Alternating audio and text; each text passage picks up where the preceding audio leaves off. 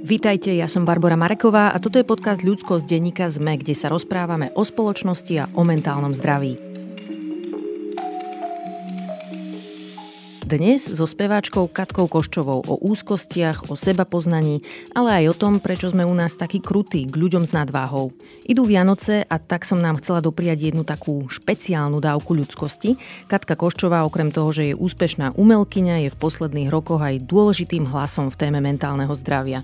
Hovorí verejne o svojich skúsenostiach s úzkosťami, s depresiou, ale aj o tom, ako na ňu vplývali bulvárne články. Dnes mi rozpráva o ťažších obdobiach v jej živote, ako sa vtedy cítila, aké sa u nej prejavili symptómy, akým spôsobom sa dostala k odbornej pomoci a ako sa cíti dnes. Zacúvali sme však aj do roku 2004, keď Katka vyhrala Superstar. Bola som zvedavá, ako vníma túto skúsenosť teraz, po 18 rokoch. A ako by sa cítila, keby sa do Superstar chcelo prihlásiť niektoré z jej detí. Kým začneme, mám pre vás ešte technickú infodeník. Sme vydal novú verziu aplikácie Sme, v ktorej môžete počúvať všetky naše podcasty, vrátane ľudskosti.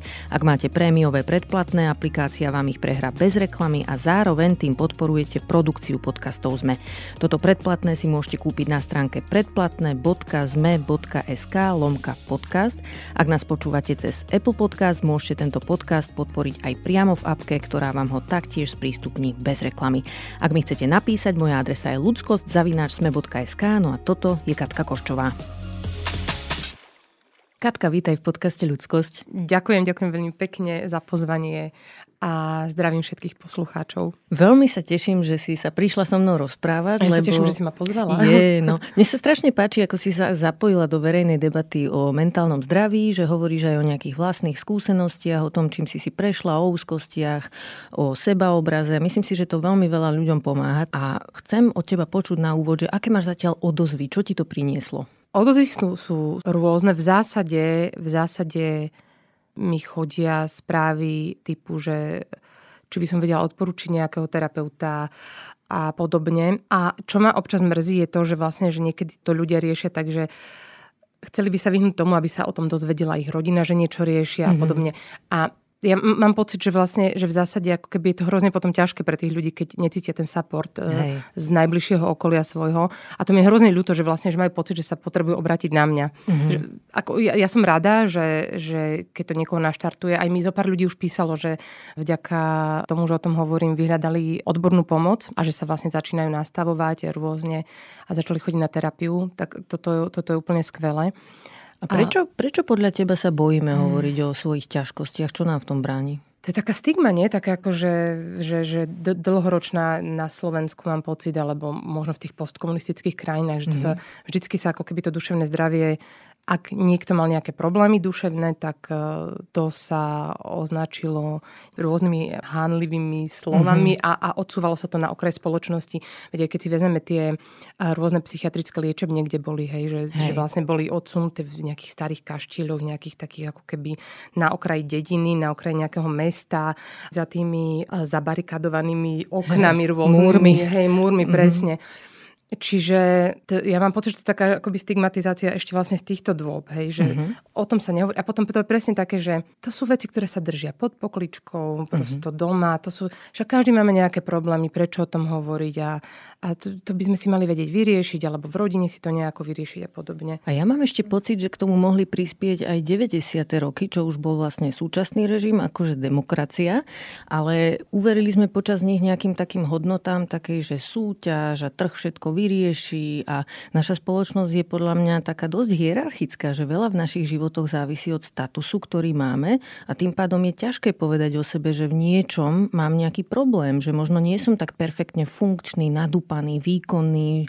Máme problém povedať, že naša rodina nebola skvelá, ale že tam boli nejaké problémy, alebo že možno budeme potrebovať aj nejakú penku niekedy, hej, čas mm. ľudí, keď má nejaké ochorenie, že mám pocit, že sa necítime tak úplne v bezpečí, aby sme mohli hovoriť o tom, že máme nejaké ťažkosti.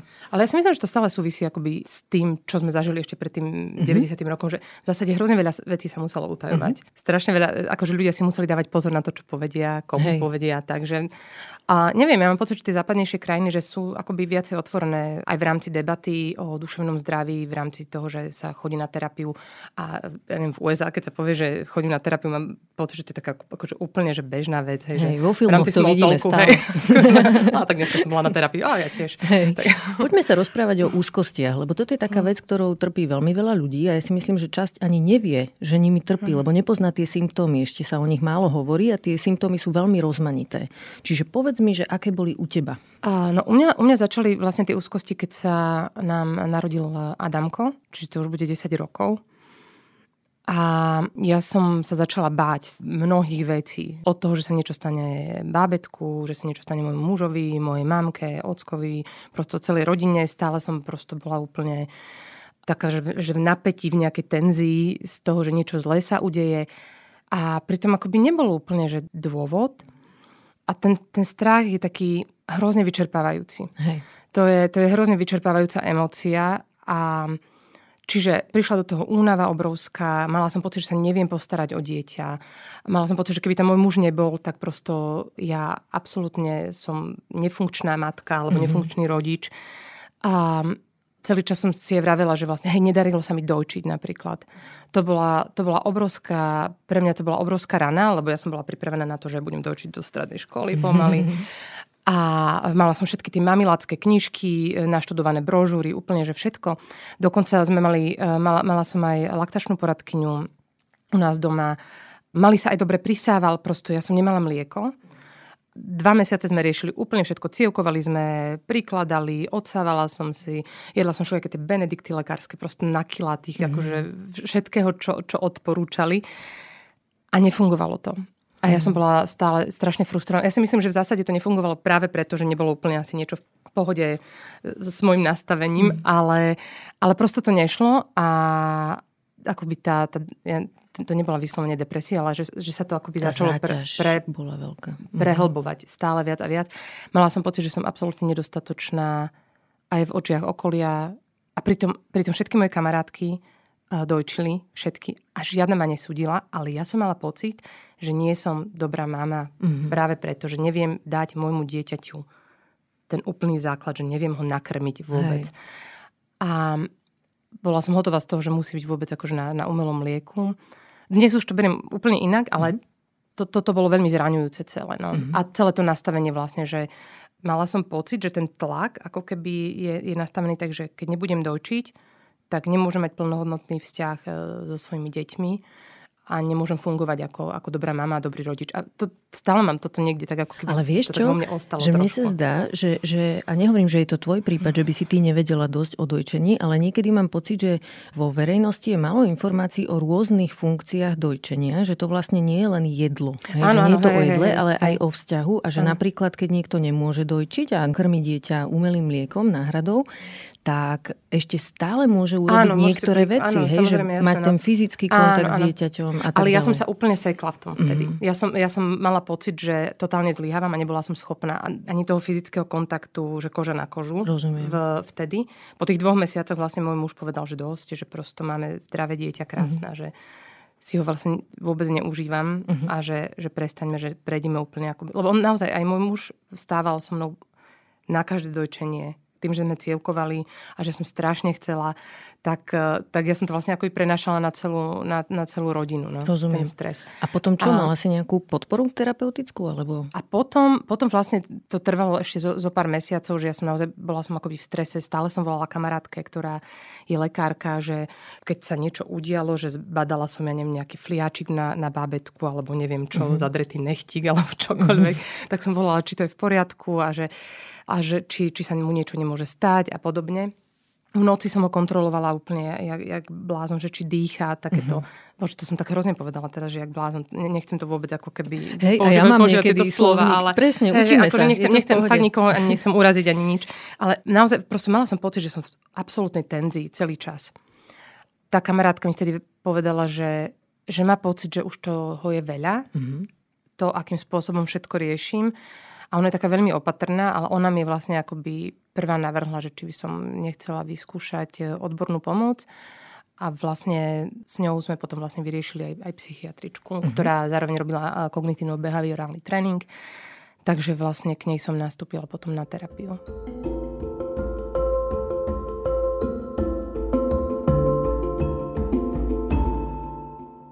A ešte keď sa vrátim k tej úzkosti, že pamätáš si aj nejaké fyzické symptómy úzkosti? Čo to bolo u teba? Ja neviem, nespavosť, alebo nejaké bušenie srdca, alebo dýchanie, hyperventilácia. Čo to bolo? Ja som pri, pri tej úzkosti, to bolo skôr také ako keby taký taký pocit, že mám vždy stiahnuté hrdlo, že to mm-hmm. bol tak, taký začiatok, že až potom pri panických atakoch prišli tie také fyzické prejavy, také už hmatateľnejšie. Mm-hmm.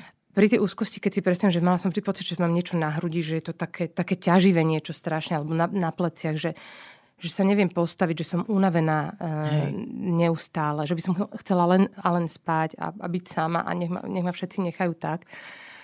A také ja, ja keď to opisujem, alebo keď si na to spomínam, tak mám pocit, že to je také lepkavé bláto vždy, mm-hmm. že, že sa tak človek akoby borí takým močiarom a, a nevie vytiahnuť tie nohy. Mm. A,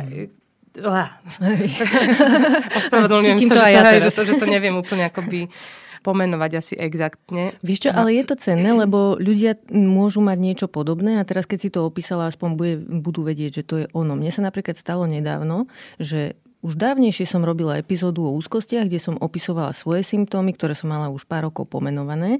A teraz nedávno sa mi stala taká vec, že som bola u rodiny, niečo sme sa rozprávali, aj ja neviem, o nejakých minulých zážitkoch, o detstve a myslela som si, že to mám úplne spracované, že normálne viem o tom hovoriť. A zrazu, ako som hovorila, začala mi byť strašná zima a hovorím, že uh, úplne som sa drkotala, uh-huh. že, že nejakú tu máte zimu.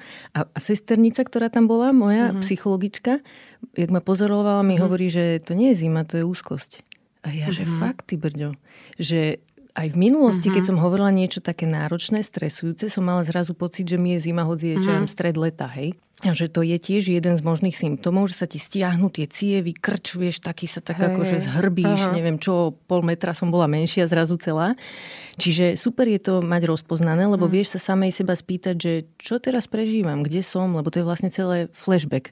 Je to nejaká minulá situácia, do ktorej sa človek dostane a keď pozná tieto symptómy, tak vie sa z toho ľahšie dostať. Akože ja keď, keď mám sam, samú sebe tak nejako, akože keď e, takú nejakú sebereflexiu spravím, tak uh, ja sa vypínam keď, keď e, ako náhle sa dostanem do nejakej stresovej situácie, normálne jak, jak počítač, keď akože mm-hmm. človek vypne, že prosto začínam, absolútna únava príde a ja som schopná v tej chvíli zaspať niekde, akoby, akoby taký obranný mechanizmus, že nechcem to riešiť, že ten Hej. môj mozog to nechce riešiť, to moje telo to nechce riešiť v tej chvíli. Ale a aké múdre to... je to telo, nie? Že, že niečo ale, je veľmi ťažké a teraz, že oh, oddychnem si, uh-huh. tu si láhnem. Ale, ale, ale pritom akože, no, no, to akoby neprejde, hej, len, hej. len prosto v, te, v tej chvíli prosto ja sa vypínam, no. Ja, ja vypínam svet okolo a to nie, nie je to dobre v tom zmysle, že však ja tu mám deti, o ktoré sa treba postarať, ano, mám tu niečo, čo akoby treba riešiť a pritom ja sa vypnem, no. Tak to, no tak to telo sa chce najprv postarať o teba, až potom o deti, chápeš? ano, ano. A máš nejak pomenované svoje trigre, že čo ťa zvykne spúšťať, ak to máš vypozorované? A no, normálne neviem. Teraz akože ro, rozmýšľam, lebo, lebo už sa to tak dlho nestalo. Aha. Jak som ako keby už rok na tej liečbe, vy, vyše roka, uh-huh. tak, e, tak už sa mi veľmi, veľmi dlho sa mi...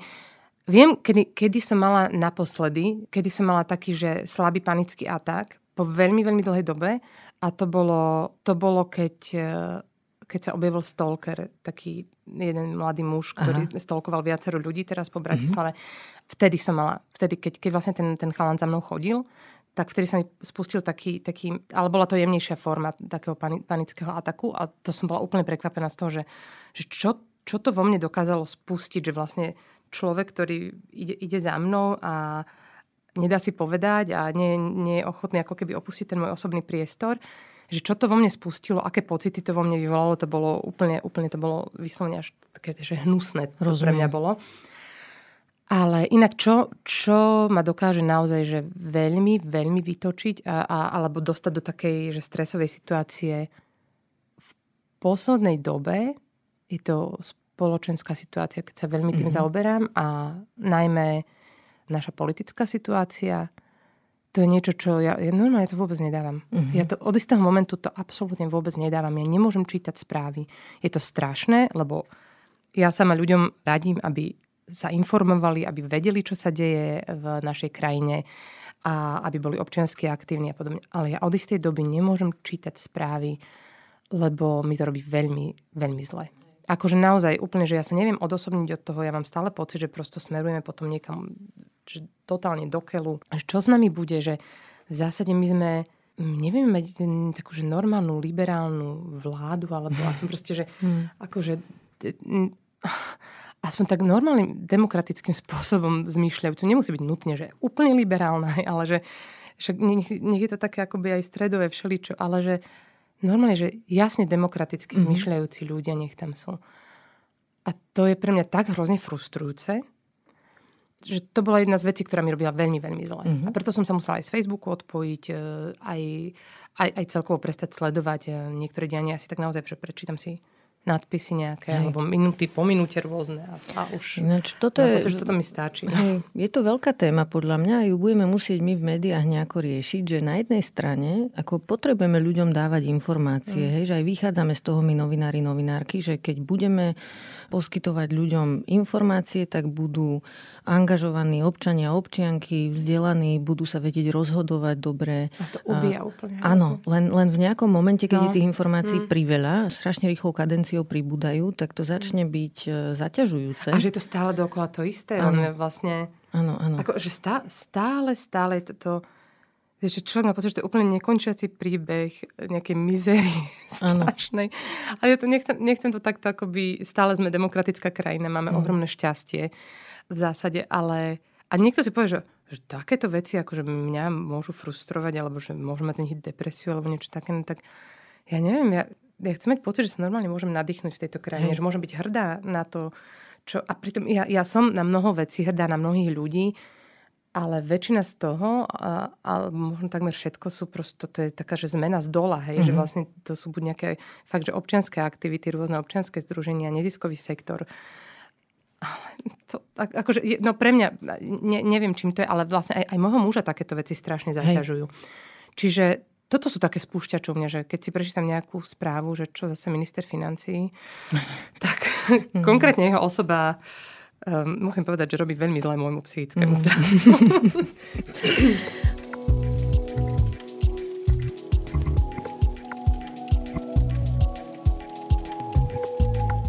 Ak si s tým OK, povedz mi o svojej terapii. Ako ti pomohla? Čo konkrétne ti pomohlo? Ja som v zásade na terapiu chodila práve vtedy, keď sa narodil Adamko a potom už neskôr vlastne teraz pred tým rokom a pol, keďže bol COVID a hrozne veľa pacientov pribudlo, tak eh, sme to riešili uh, liekmi, na ktoré mne veľmi dobre zabrali. Ale čo sa terapie týka, tak vlastne ja som riešila kognitívno-behaviorálnu terapiu, a na mňa to veľmi dobre zaberá, lebo je to veľmi praktické, veľmi také racionálne je to mm-hmm. celé. Čiže ja som si veľa písala doma.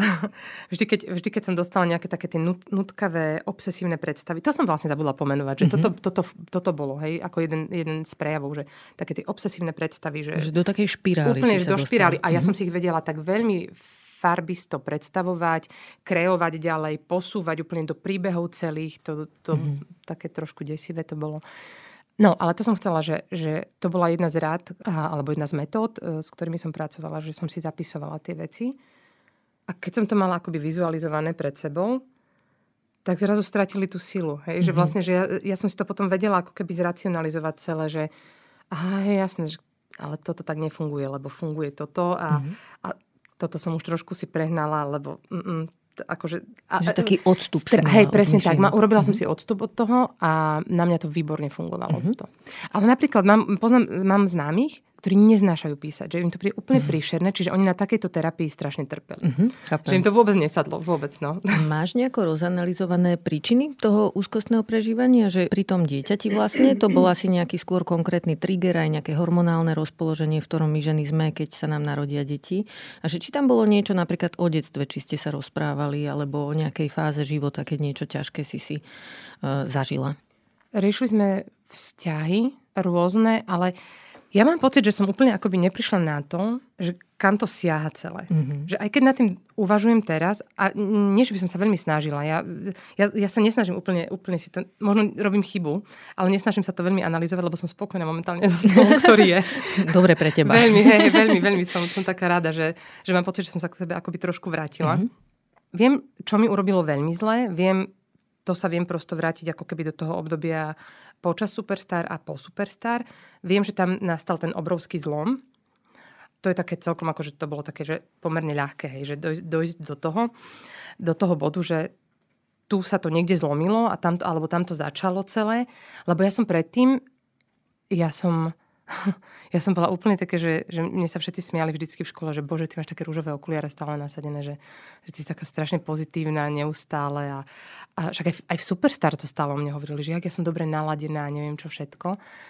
A zrazu prosto človek zistí, že, že sú tu ľudia, ktorí majú potrebu sa vyjadrovať k rôznym veciam, k mojej osobe, k môjmu telu, a klamú, vymýšľajú si, že ma poznajú a diskutujú o tom. A... Čo dajú, že rozhovor do búvaru o tebe? Nie, ale že diskusie napríklad, ja som vôbec nechápala. Aha, že, že pod článkami. Disk... Hej, že mm-hmm. do diskusie niek- niekto napíše, že ma pozná a že ja som taká a taká a úplne som bola hotová z toho, lebo ja som vlastne, my sme doma nemali internet. ja, ja som nevidela bulvár vtedy vlastne. Ja som, akože, ja som si chodila na vysokú školu, ja som bola úplne akože spokojná, aj ma, aj ma to bavilo veľmi. Hej. A mala som veľmi takú krásnu sociálnu bublinu, že vôbec zrazu ja som totálne akože sa dostala do úplne inej sociálnej bubliny. A, a tie diskusie, mňa, mňa to úplne akože zabilo. Ale ja si pamätám to, že ja som vždy mala potrebu, úplne že od detstva, som mala potrebu toho, aby ma ľudia mali radi. Mm-hmm. A všetci. Mm-hmm. Všetci. Ja som, ja som bola úplne tak nastavená, že, ja, že keď sa na mňa nahnevala nejaká spolužiačka, som bola úplne hotová z toho a snažila som sa urobiť hoci čo prvé posledné, aby sa na mňa nehnevala, aby sme boli opäť kamarátky. A vždy som tým hrozne trpela, keď sa na mňa niekto nahneval. Prosto užierala som sa tým a, a rozmýšľala som, že čo mám urobiť teraz, aby, aby som si opäť získala lásku toho človeka tak som to mala nejako zvláštne nastavené, že vlastne, že kvôli jednému nahnevaniu, že stratím lásku toho človeka. Mm-hmm. Vôbec netuším, z čoho to pramení doteraz akoby nerozumiem tomu, lebo keď, keď sa pozerám na našu rodinu, tak ja mám prosto pocit, že som vyrastala napríklad veľmi chránená mojou, mojou mamkou, ktorá naozaj, že to bola moja dlhé roky najlepšia kamoška, mm-hmm. že mhm. mám prosto pocit, že tej lásky sme akoby dostávali naozaj že veľa, že, že nikdy som o tom nemusela pochybovať, hej. Mm-hmm. Čiže neviem, vôbec neviem, kde, kde to vzniklo celé, ale viem, že týmito pocitmi som trpela dlhé roky. A vedela som si to tak nejako pekne vždy upratať, aby to bolo tak, že, že ma ľudia majú radi, ktorí sú v mojom okolí a ktorých ja, ja mám rada a na ktorých mi záleží. Lenže potom prišla tá superstar a ja som mala pocit, že ma potrebujem, aby ma všetci mali radi, že prečo by sa mal niekto na mňa hnevať. Že úplne, že cudzí ľudia. Mm-hmm. A ja som hrozne tým trpela, keď som stretla niekoho, kto mi povedal niečo nepekné alebo, alebo že o mne niekto niečo napísal nepekné. Ešte sa ťa budem vypitovať na Superstar, ale povedz mi predtým, že uh, ako tvoja rodina reaguje na to, že hovoríš verejne aj o terapii, aj o svojich ťažkostiach. Povzbudzujú ťa, alebo to vnímajú tiež tak, že je to problém? Nie, myslím si, že úplne v pohode mm-hmm. sú s tým všetci. No? Že nikto, nikto vôbec akože... Moja mamka má, moja mamka má celkovo pocit, že, že nie, nie, že by som nemusela, ale že, že ona má vždy pocit, že keď sa, ja neviem, postavím na pódium za slušné Slovensko a podobné veci, alebo že keď, sa, keď som občiansky veľmi aktívna, že uh-huh. či sa náhodou niečo niekde akože neudeje uh-huh. potom kvôli tomu, ale, ale v zásade si myslím, že sú akoby takí, že hrdí na mňa celkom. Okay. No, že toto, no, že... A ešte, e, teda dobre, k tej Superstar ešte mám otázku, že vlastne uh-huh. ty si sa tam prihlásila, koľko si mala rokov, keď si 20, sa... 21. Čiže taká mladúčka dospelá si bola. Hej, no, ale Hej. že v zásade už akože človek má po 20 akoby utvorený nejaký akože svetonázor. Hej. Že, že, také akože, nie, tak ja si myslím, že celkom, nie? tak ja som bola dosť detskou v 21 Hej. rokoch. Uh-huh. Ako Hej. sme rôzni, rôzne. Uh-huh. Možno to Hej. si bola vyspelá, ale ja teda ja seba neviem, ja, ja, mám, za... ja mám pocit, že, že ja som mala tak akoby celkom upratané veci ako ja som si vtedy veku, ešte no. dosť nerozumela, že ja až mm-hmm. po tej 30 som si začala Hej, rozumieť. A ja mám pocit, že, že som si práve až, že som si tak ušla práve. Aha. A potom, no. Dobre, a teda e, keď si sa tam prihlásila, to bolo, aká si ty vtedy bola? Že bola si sebavedomá a mala si rada verejné vystupovanie, alebo to skôr bola taká záťaž pre teba, ktorú ja, si prekonala? Ja, mňa to bavilo, mňa veľmi bavilo verejné vystupovanie, ale Nesúviselo to asi úplne s tým sebavedomím. Mm-hmm. Mala, som, mala som rada pocit, ktorý to vo mne vyvoláva, keď som na tom pódiu. Bola som rada, keď ma niekto ohodnotil dobre a, a podobne. Ale vždy som mala pocit, vlastne to, to mám aj dodnes, hej, že vlastne, že, že sú o mnoho väčšie talenty, sú o mnoho lepší speváci, a sú o mnoho lepší autory, ako som ja a že prosto mám tie svoje limity, v ktorých fungujem a v rámci nich som v zásade dosť spokojná. Akože. Mm-hmm. ale, ale, ale mala som také obdobie, že ja som sa strašne som sa podceňovala, strašne som si neverila v tom, že tiež som potrebovala trošku ako keby nasmerovať že to, to sa mi stala taká vec, že za mnou prišla jedna, jedna známa po jednom koncerte a hovorila, že je že veľmi zaujímavé, že vidím na mne, že keď spievam prevzaté pesničky, takže som veľmi sebavedomá v tom. Mm-hmm. A ako náhle začnem spievať svoje, že má pocit, že, že, že moje autorské veci, takže má pocit, že sa vždycky zavriem pred tým publikom. Mm-hmm. Ako keby som im neverila. Mm-hmm. A že jej to príde ako, ako veľká škoda. A ja som si uvedomila, že má úplnú pravdu. Že ja vlastne že si nedôverujem vôbec. Mm-hmm. Takže nad, som nad tým začala tak uvažovať, že vlastne, že tak dokeľu, že čo chcem vlastne robiť, že chcem písať, nechcem písať, chcem Hej. spievať, nechcem spievať.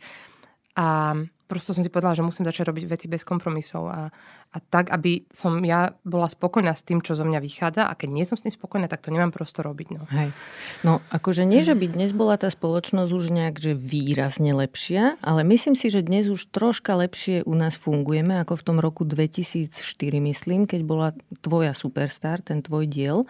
Lebo, v akom zmysle? V tom zmysle, že v tom čase sa ešte zvykli médiá tak akože dosť krúto správať k dievčatám a ženám ženám. Ja som si pozerala napríklad aj tie videá, kde si ty, uh-huh.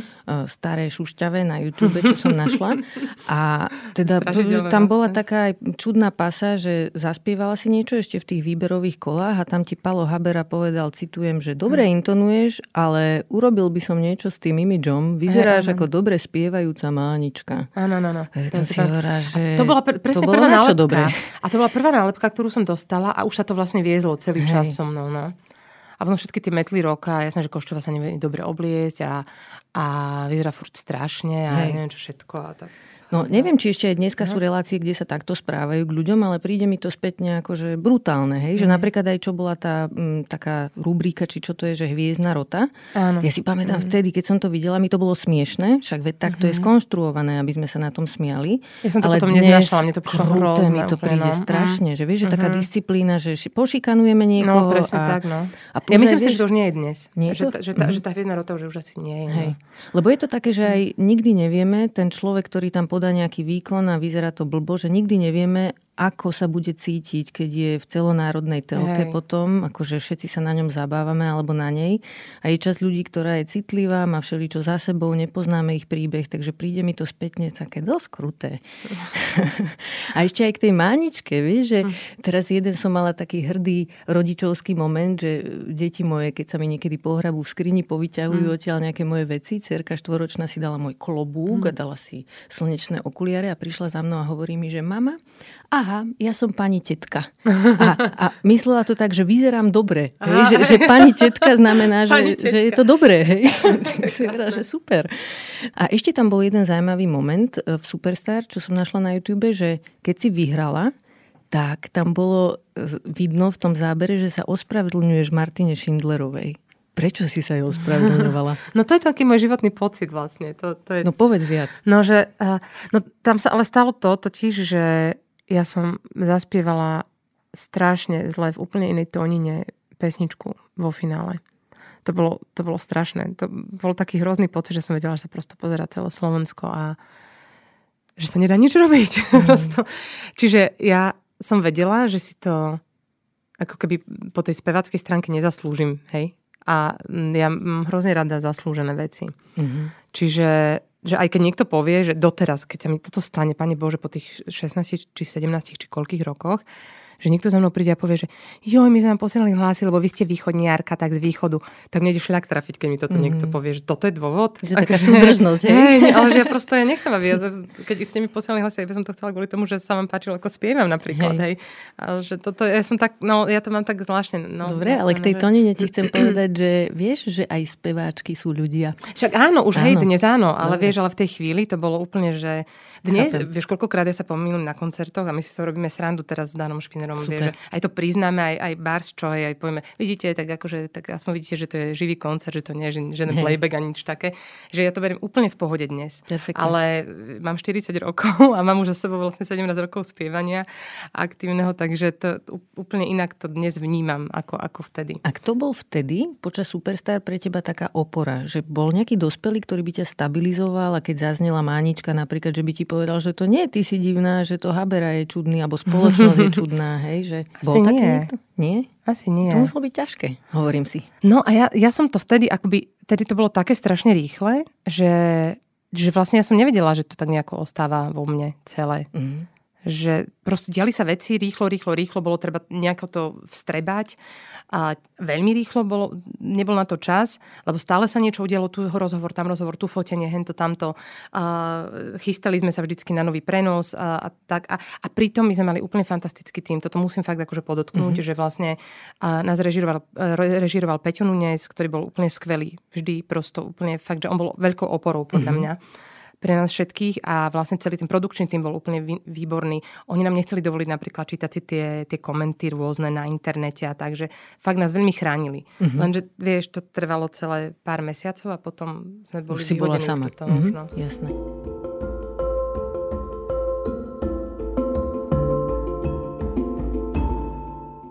A čo by si urobila, keby ti tvoje dieťa teraz povedalo, že sa chce prihlásiť na Superstar? Ako by si to vnímala?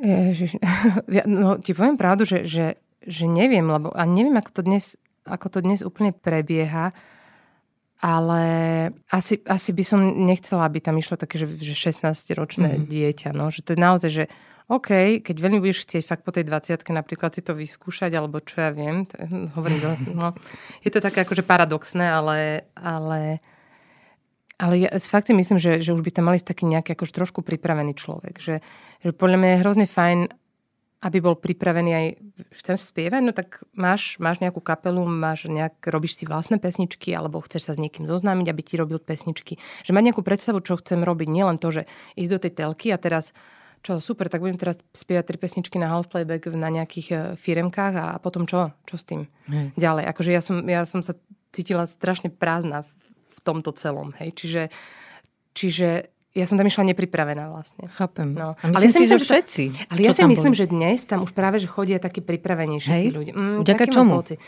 Mám pocit, že vlastne, že už majú pripravené tie veci, než čo chcú vydať a tak, že, že, že už aktívne akoby hrávajú s kapelami. Tak nie je to tak? Neviem. Nie som si akoby úplne 100% mm-hmm. istá, keďže to veľmi nesledujem, ale že mám pocit, že už je to také, že už, keď už sa to udialo 200 krát, tak hádam už. Ono ešte aj také preventívne môže byť aj to, že už viac vieme o tom, že mm. ako fungujú sociálne siete, komentáre hej. pod článkami, bulvár, že už aj vďaka ľuďom ako ty napríklad, hej, že sme sa o tom viacej dozvedeli a vieme, čo čakať, alebo rodiny, ktoré tam majú deti alebo mladých dospelých, tiež ich vedia možno lepšie podporiť.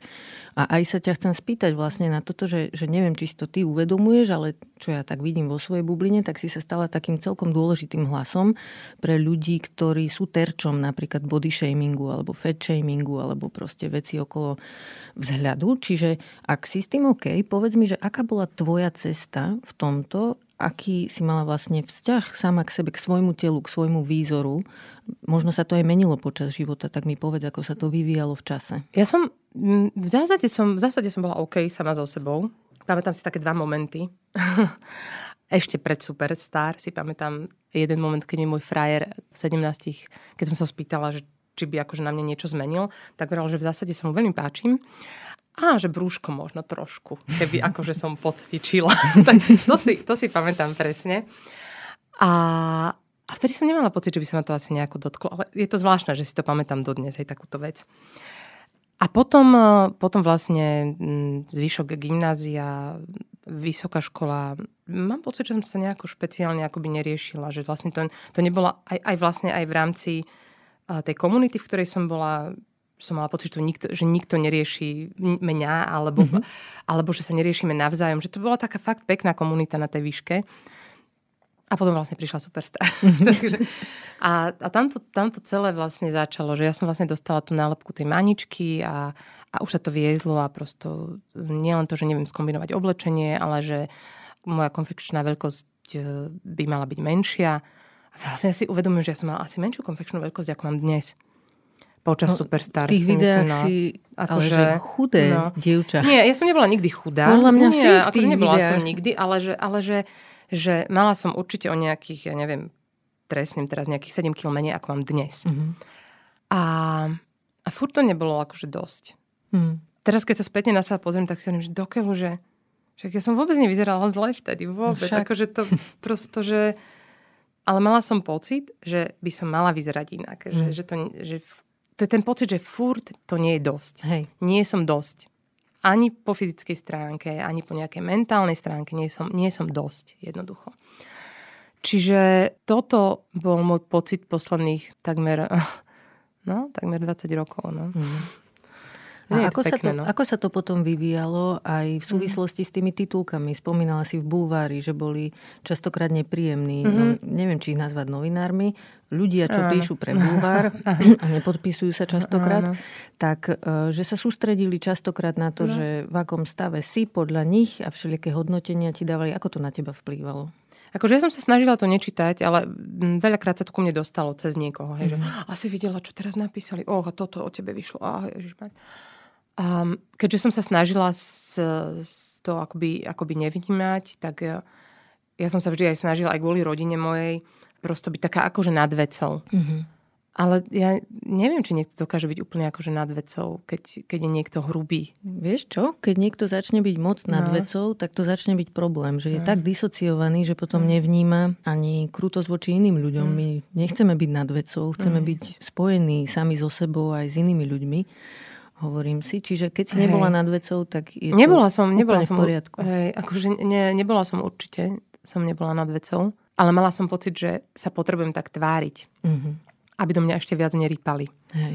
Čiže som tak akoby išla proti sebe mm-hmm. v zásade, lebo predsa nebudem hystericky reagovať, keď niekto píše o mojom fyzickom stave, že to sú predsa také malichernosti a, a nie sú.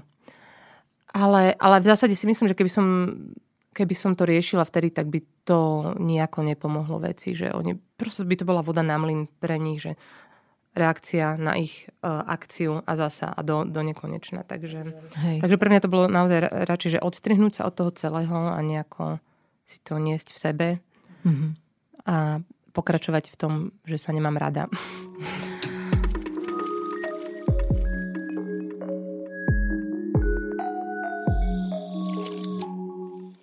potom, čo ti, čo ti pomohlo? Kedy si sa začala cítiť dobre vo svojej koži? Alebo kedy si prestala riešiť, ak vôbec si prestala riešiť, že niekto má blbé poznámky? Ja som, ja som vlastne zasa vyhľadala tú odbornú pomoc pred rokom a pol. Uh-huh.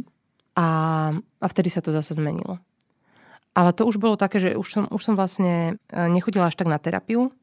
Zo začiatku e, som bola párkrát, ale rovno som dostala uh, antidepresíva s tým, že ja som sa vlastne spýtala mojej psychiatričky, či to stačí podľa nej. A, ale to bolo kvôli tomu, že vlastne začali panické ataky. Mm-hmm. Keby nezačali tie panické ataky, ja neviem, asi, asi nerobím nič a stále by som bola ako keby v tom stave, takom tom zaciklenom. A mne veľmi dobre sadli tie antidepresíva hneď od mm-hmm. začiatku. Čo bohužiaľ nie je to tak u každého, hej, že vlastne u niekoho to trvá niekoľko týždňov, musia sa zmeniť potom tie lieky. Tak mne to strašne dobre sadlo.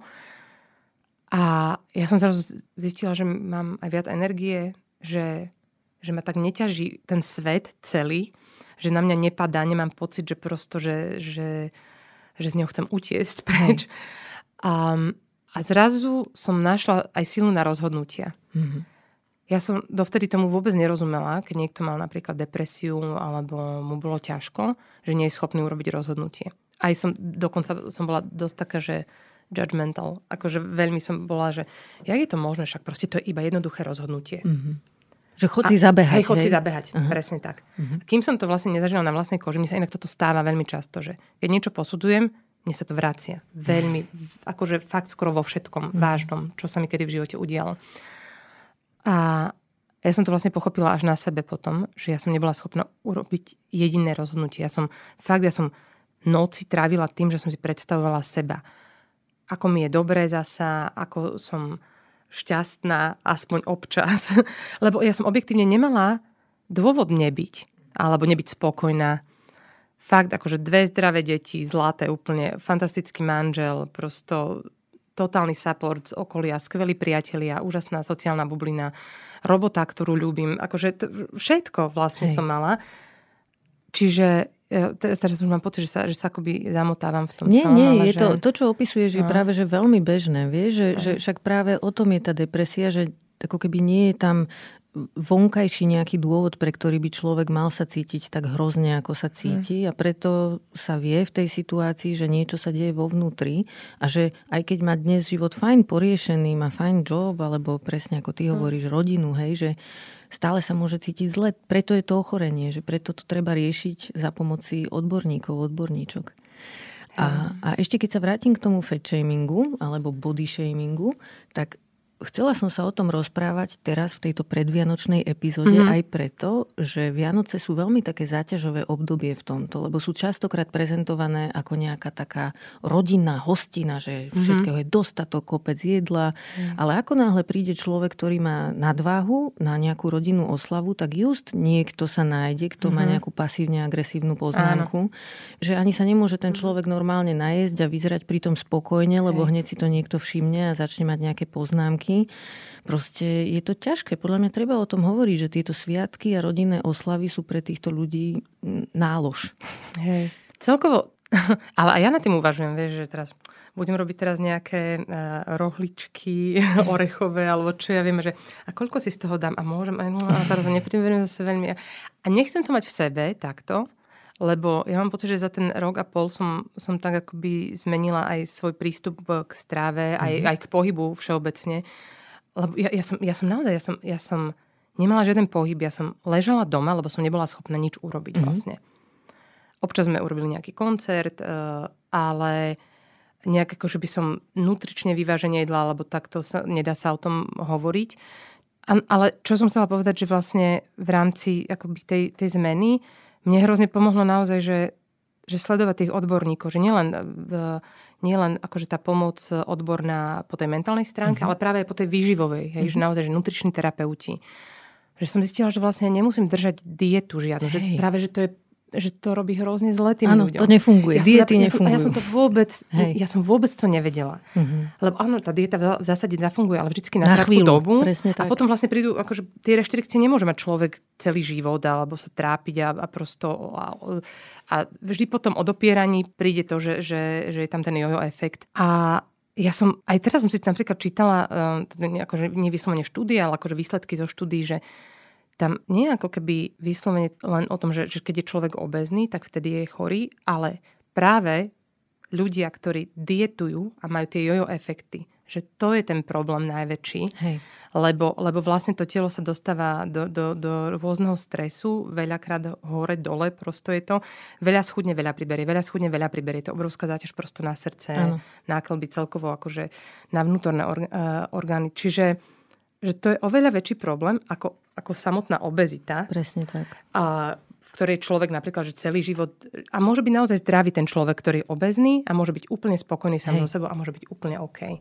Toto, no. je, toto je super dôležité, a to som čo nevedela hovoríš. vôbec, takéto veci. No. A ja aj mám číslo, si pamätám, že 95% ľudí, ktorí skúšajú schudnúť mm-hmm. prostredníctvom diet, nie je úspešná. Presne preto, že odborníci, odborníčky to merajú na základe toho, že čo sa stalo o 5 rokov neskôr. Že či boli schopní tak, si tú no. váhu no. udržať. Čiže to, že niekto schudne za pol roka a chvíľu je chudší, stačí, tak to nehovorí o ako keby dlhodobom horizonte. Ak nás aj niekto počúva, kto sa o toto pokúša, nedarí sa mu, tak vám len chcem povedať, že vôbec nie ste sami, že jednoducho v našej spoločnosti máme v tomto smere mizerné informácie, potrebujeme Nemám... sa ešte dovzdelať. Ja, ja, ja, presne tak, ale mňa to naozaj prekvapilo prosto prekvapili ma také tie mýty o jedle, že uh-huh. ja som mala pocit, že aha, nemôžem cukor po obede. Úplná blbosť prosto. Hej, hej, hej. Úplne kľudne môžem. Hej. Alebo také, že zemiaky by som nemala jesť. A po šiestej a, sa nemôže po šiestej, jesť. A takéto veci. Hej úplne vlastne v zásade naozaj platí iba jednoduchá rovnica, akože príjem versus výdaj, akože to je... Ale aj také, že viac no. počúvať svoje telo. Hovorí Áno. sa tomu, že intuitívne, intuitívne stravovanie, presne uh-huh. tak. No. A vieš, čo mi príde zaujímavé? Teraz ešte to taká... akurát. Hej? No, hej.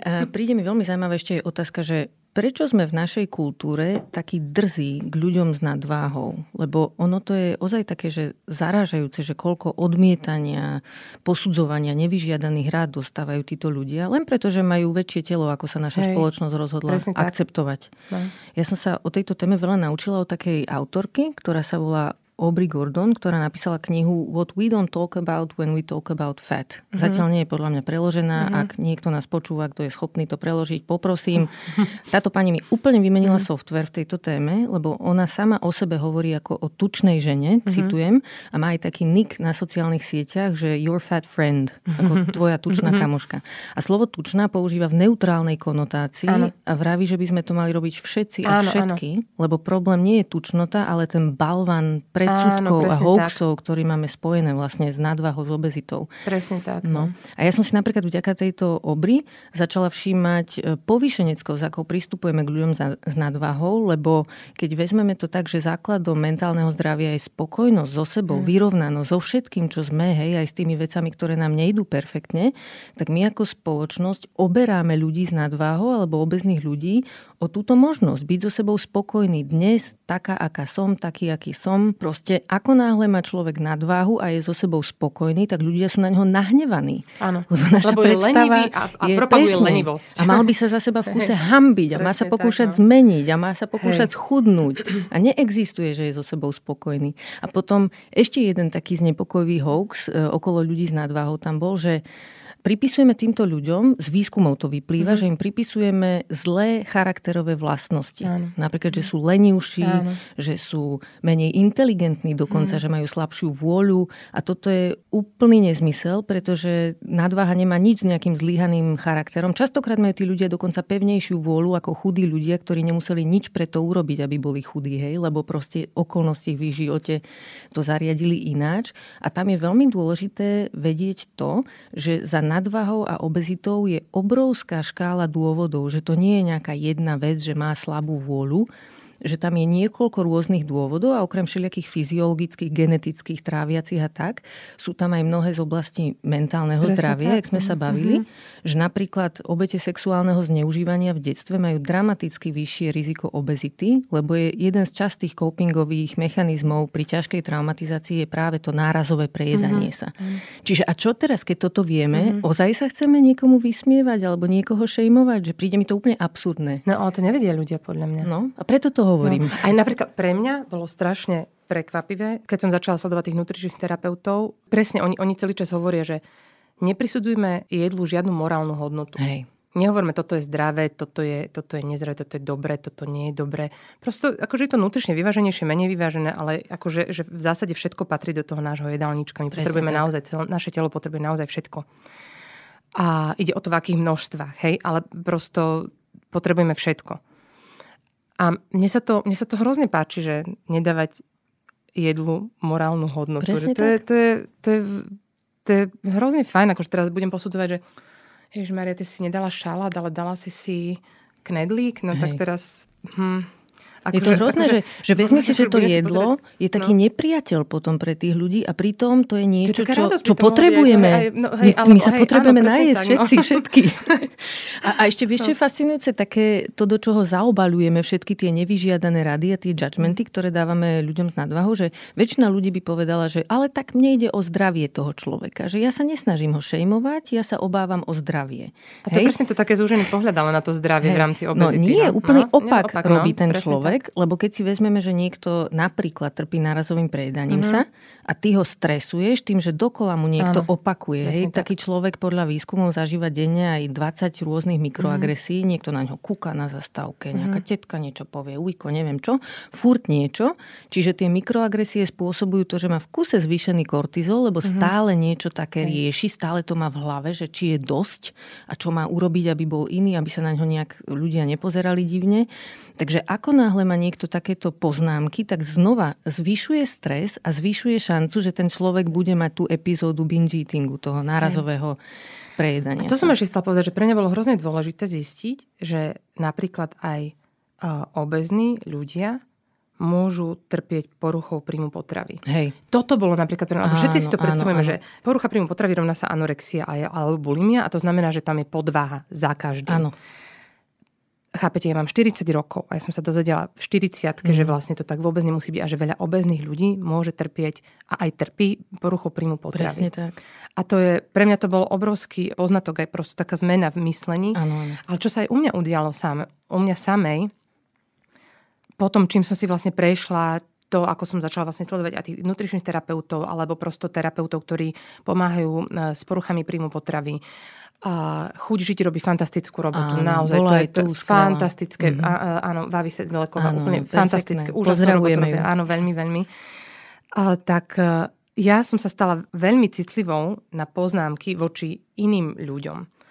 Že keď napríklad moje kamošky, ktoré sú fantastické, úžasní ľudia sú to, ale keď niečo komentujú, A nemusí to byť vyslovene, že váha, alebo, alebo ale, ale prosto fyzická stránka, že čo má kto oblečené a tak. Mne to naozaj začalo byť tak úprimne jedno, že kto ako vyzerá, že vlastne, že pri mne samej, a jak som si tým musela ja sama prejsť, že, že vlastne som si povedala, že a prečo, prečo by sa silnejšia baba nemohla oblísť tak, ako chce? Hej, presne, prečo, presne. prečo by ona nemohla mať dobrý pocit zo seba? Že to, to, že ja ju posudzujem nejako, to, že ja na to nemám odvahu, alebo čo ja viem, to predsa neznamená, že ona nemôže sa cítiť dobre vo svojom tele. A fakt, fakt je to také, že, že som veľmi alergická na to, keď niekto posudzuje ano. fyzickú stránku Toto je totálna ináč taká mizogínia podľa mňa v našej spoločnosti, že my predpokladáme, že ženy sa obliekajú kvôli okoliu.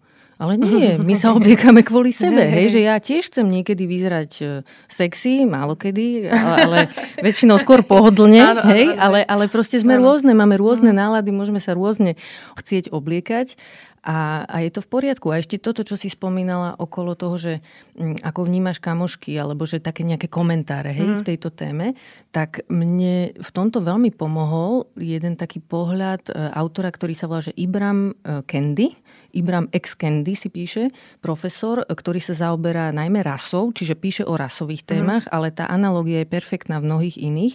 On hovorí, že keď sa raz narodíme do rasistickej spoločnosti, tak všetci sa troška nakazíme takýmto vírusom. Hej, že je to dobre vnímať ako ochorenie, že proste je to tu v priestore, narodíme sa, ho chytíme a potom je na nás počas života, že či sa nám podarí z toho nejako uzdraviť. Že to je veľa malých takých odstraňovaní všelijakých predsudkov a mm. proste nastavení, ktoré máme.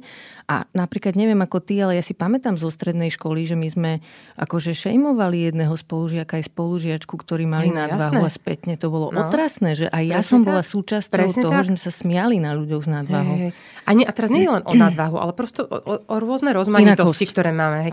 Ja som dnes išla Prešovom ráno a, a ja som si uvedomila, to, to, že to tak pateticky bude znieť, ale strašne pekní mi prišli tí ľudia. Mm-hmm. Všetci, ktorí išli vlastne Hej. v tom zhone do práce a akože som si tak vravila, že je, že každý je úplne iný, inak sú pooblíkaní, majú iné vlasy, ale že, že to je také pekné nie? práve, Perfektné. že to je také farebné celé. A si vravím, že a možno, že by som to pred rokom úplne inak by som sa pozrela na vlasy tej baby, aby som si povedala, že pane Bože, čo si tam dala gel alebo čo. Hej. A dnes, dnes mi to prišlo super, ano. že ona sa v tomto cíti dobre a takto vyšla si na ulicu a má sa dobre v tomto. Hej. Že a mi ja, to prišlo pekné. A ja no. si myslím, že, že ja sa v tom úplne no. vyžívam, že niektorí ľudia majú veľmi také súčasné, moderné veci na sebe a potom sú takí, čo majú také staršie veci typu jak nejaká viktoriánska móda alebo hey, nejaký korzet, hey, vieš, alebo dlhá sukňa, že je to no. perfektné, no. že dnes si môžeme dovoliť všetky tie obdobia obdobia v móde, ktoré tak. boli, si obliecť no. a je to normálne, je to v pohode.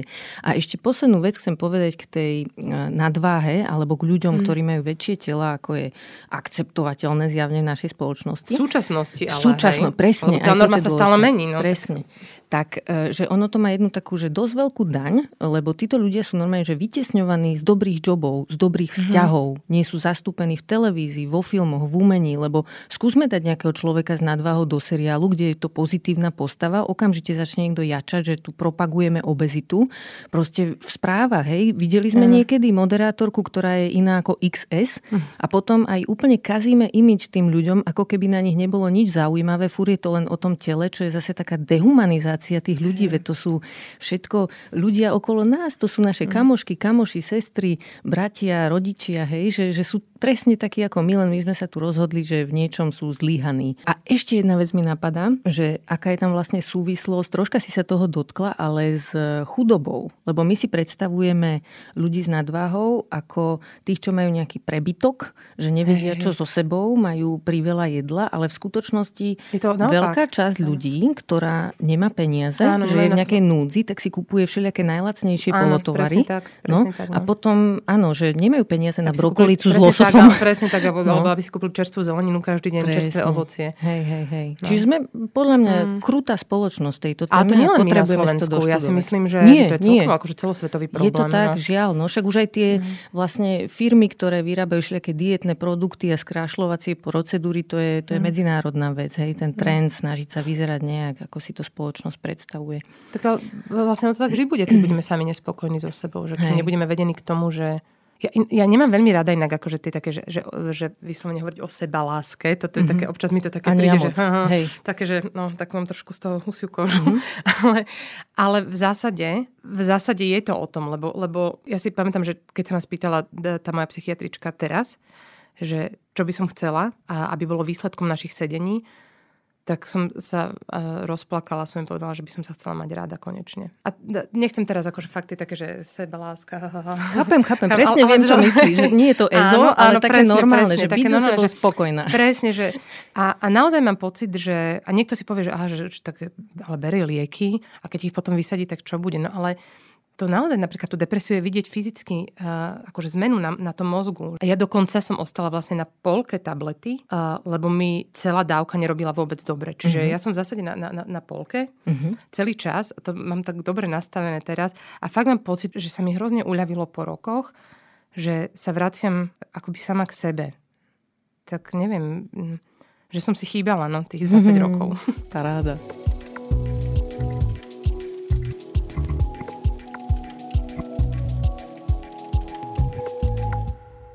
V tomto podcaste sme sa viackrát rozprávali o tom, že aké dôležité je vedieť si stanovovať hranice, že to je vlastne kľúčový nástroj v starostlivosti o mentálne zdravie. Tak ako to máš ty? Si v tomto dobrá? A nebola som a myslím si, že mi to celkom ide teraz. Mhm.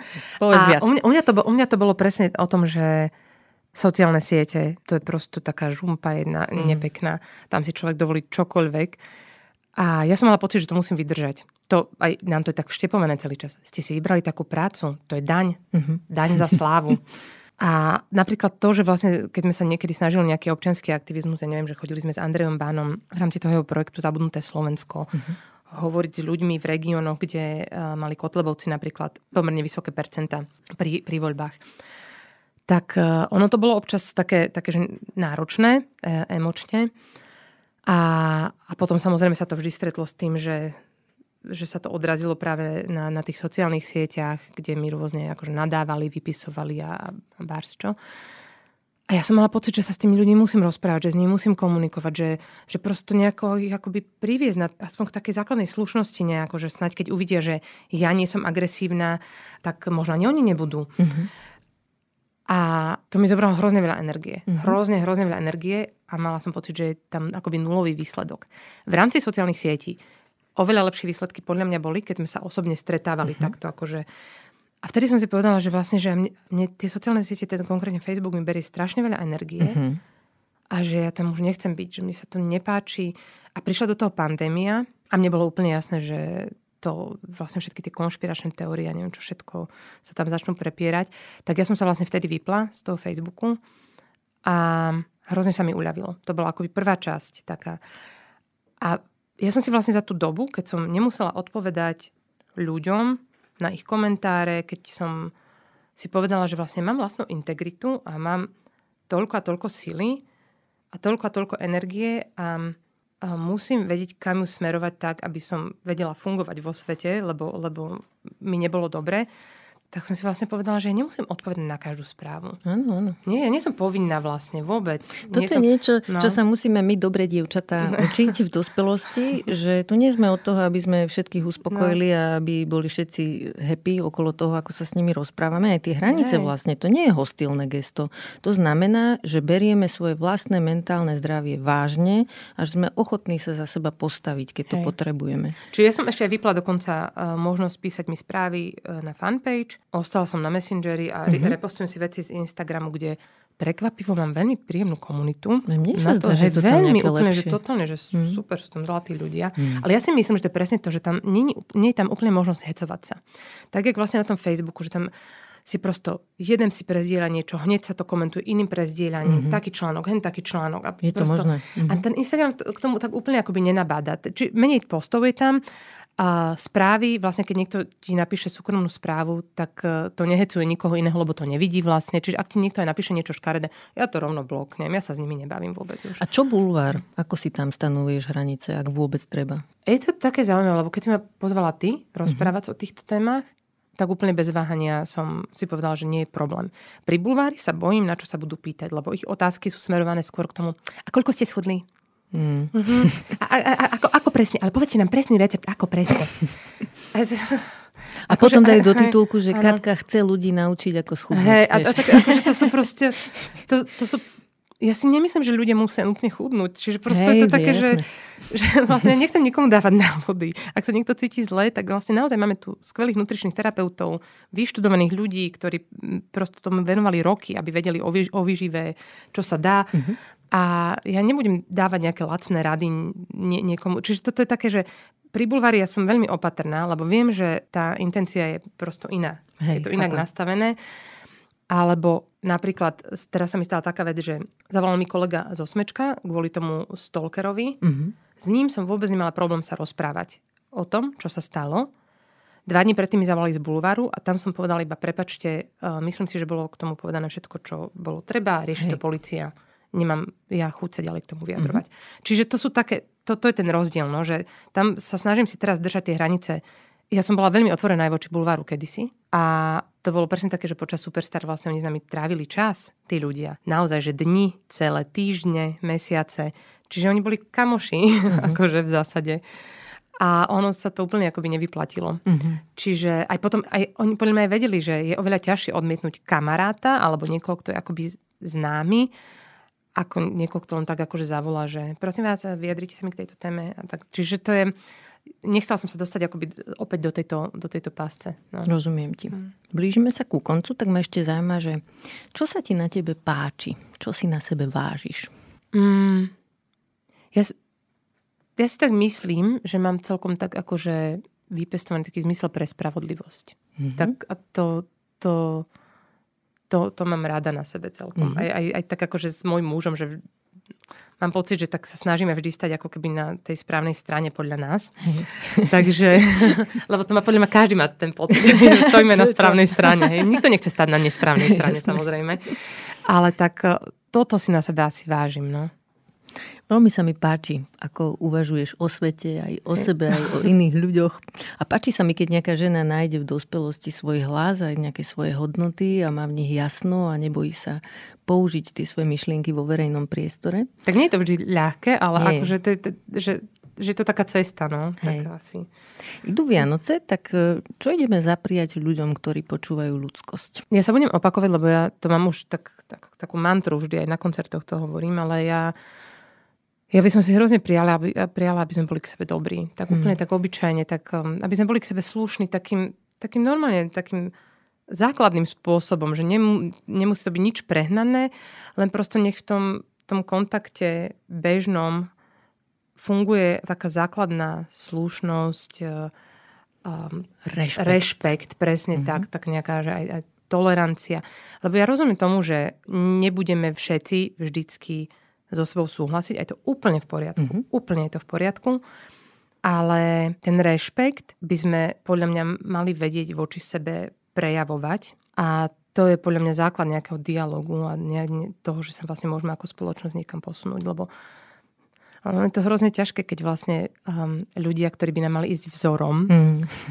a ten rešpekt uh, vôbec nemajú v slovníku, takže Hej. to je také, také som... Ale teda um, teda to ja si tak prajem, akože, aby, aby ľudia tak um, recipročne voči sebe boli láskaví trošku. A ešte čo si veľmi, ale veľmi prajem a čo je podľa mňa hrozne dôležité je to, aby sme sa vedeli orientovať v informačných zdrojoch našich, mm-hmm. že vedieť odlišiť to, čo je pravda, čo je klamstvo a to, čo sa k nám dostáva. Ja viem, že to nie je vždy pre každého ľahké, ale to, to, čo sa deje v rámci konšpirácie, konšpiračných teórií, to je, to je také trošku scary pre mňa, musím povedať. Takže taký akože zdravý rozum no, by som nám prijala všetkým. Mm-hmm. Ja ešte sa pripojím s jedným takým prianím alebo odkazom, keďže sme sa dneska rozprávali o ľuďoch s nadváhou, tak chcem povedať, že ak máme v okolí človeka s nadváhou, tak nebuďme ďalší v poradí k toho, alebo ju zaťažuje nejakými nevyžiadanými radami a komentármi. Že odmietnime už toto správanie a ak nás počúva človek s nadváhou, ktorých možno bude viac, tak chcem vám povedať, že ste dosť dobrý človek. A to už dnes, presne teraz v tejto chvíli. A nepotrebujete nič zmeniť na to, aby ste mali hodnotu, lebo ju máte odjak živa a furt. To a pošlite, pošlite túto epizódu každému, kto potrebuje troška povzbudiť alebo sa troška dovzdelať v tejto téme. Amen. Máš pre nás nejaký tip na dobrú knihu? A ja som teraz naposledy čítala knihu od eh, Jona Kalmana Stefansona a Tvoja neprítomnosť je tma. A ja milujem Stefansona. Prosto mm-hmm. úplne čokoľvek od neho vyjde, či v slovenčine, či v češtine, tak ja to, ja to kupujem a ja milujem jeho poetiku.